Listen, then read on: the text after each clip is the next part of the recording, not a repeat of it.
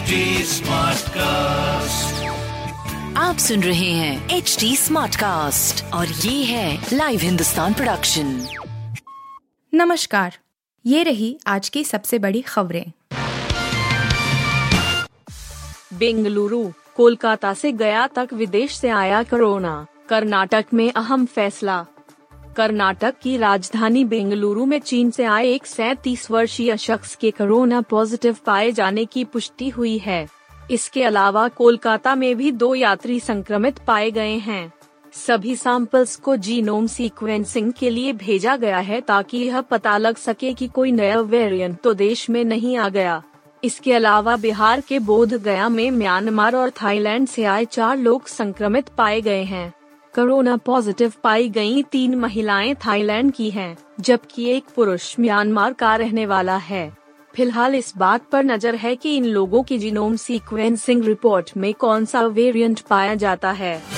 नए साल से पहले आम आदमी को झटका मदर डेयरी ने बढ़ाए दूध के दाम।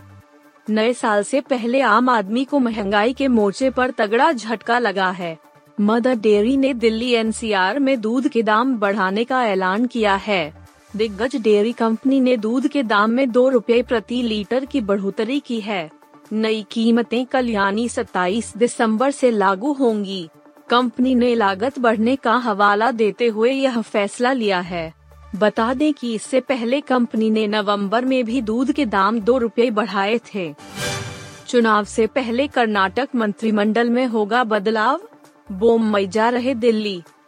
साल 2023 के विधानसभा चुनाव से पहले कर्नाटक मंत्रिमंडल में फेरबदल की तैयारियाँ शुरू हो चुकी है।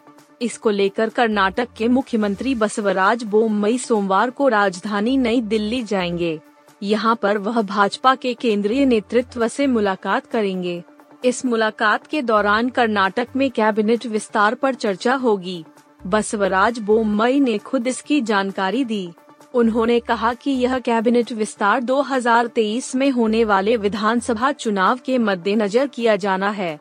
इस दौरान उन्होंने कैबिनेट में किसी तरह के फेरबदल की संभावना से भी इनकार नहीं किया। अलग धर्म का होने की वजह से शीजान ने तोड़ा था तुनिशा से रिश्ता। TV actress Tunisha Sharma case में अब धर्म का एंगल सामने आ रहा है। रिपोर्टर्स है कि तुनिशा के एक्स बॉयफ्रेंड ने पुलिस को बताया है कि अलग धर्म और उम्र में अंतर होने की वजह से उसने तुनिशा से ब्रेकअप किया था। बता दें कि शीजान पर आरोप है कि उन्होंने तुनिशा को आत्महत्या के लिए उकसाया था। तुनिशा शनिवार को अली बाबा के सेट्स पर मृत पाई गई थी।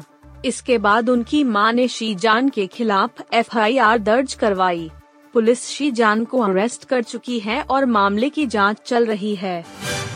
इतिहास के नाम पर पढ़ाया नैरेटिव समाज ने ज़िंदा रखी वीरता की गाथाएँ। पीएम पीएम नरेंद्र मोदी ने गुरु गोविंद सिंह के पुत्रों वीर साहिबजादे फतेह सिंह और जोरावर सिंह के बलिदान दिवस पर उन्हें नमन किया। दिल्ली के ध्यानचंद स्टेडियम में आयोजित कार्यक्रम में पीएम मोदी ने कहा कि चमकौर और सरहिंद के युद्ध में जो कुछ हुआ, वह ना भूतो ना भविष्यति था। उन्होंने कहा कि यह युद्ध हज़ारों साल पुराना नहीं है कि उसकी यादें धुंधली हो गई हों। यह इस देश में तीन सदी पहले ही हुआ था। एक तरफ़ कट्टर मुगल सल्तनत थी तो वहीं ज्ञान और तपस्या में तपे हुए हमारे गुरु थे। एक तरफ़ आतंक पराकाष्ठा थी तो दूसरी तरफ़ अध्यात्म का शीर्ष। उन्होंने कहा कि एक तरफ़ लाखों की फौज थी तो दूसरी तरफ़ अकेले ही निडर खड़े वीर साहिबजादे।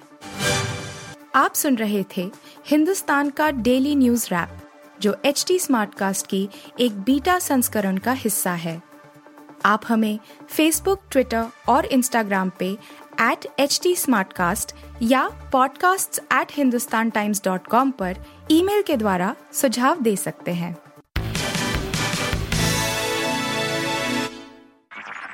आप सुन रहे हैं एच डी स्मार्ट कास्ट और ये था live Hindustan production smart Smartcast.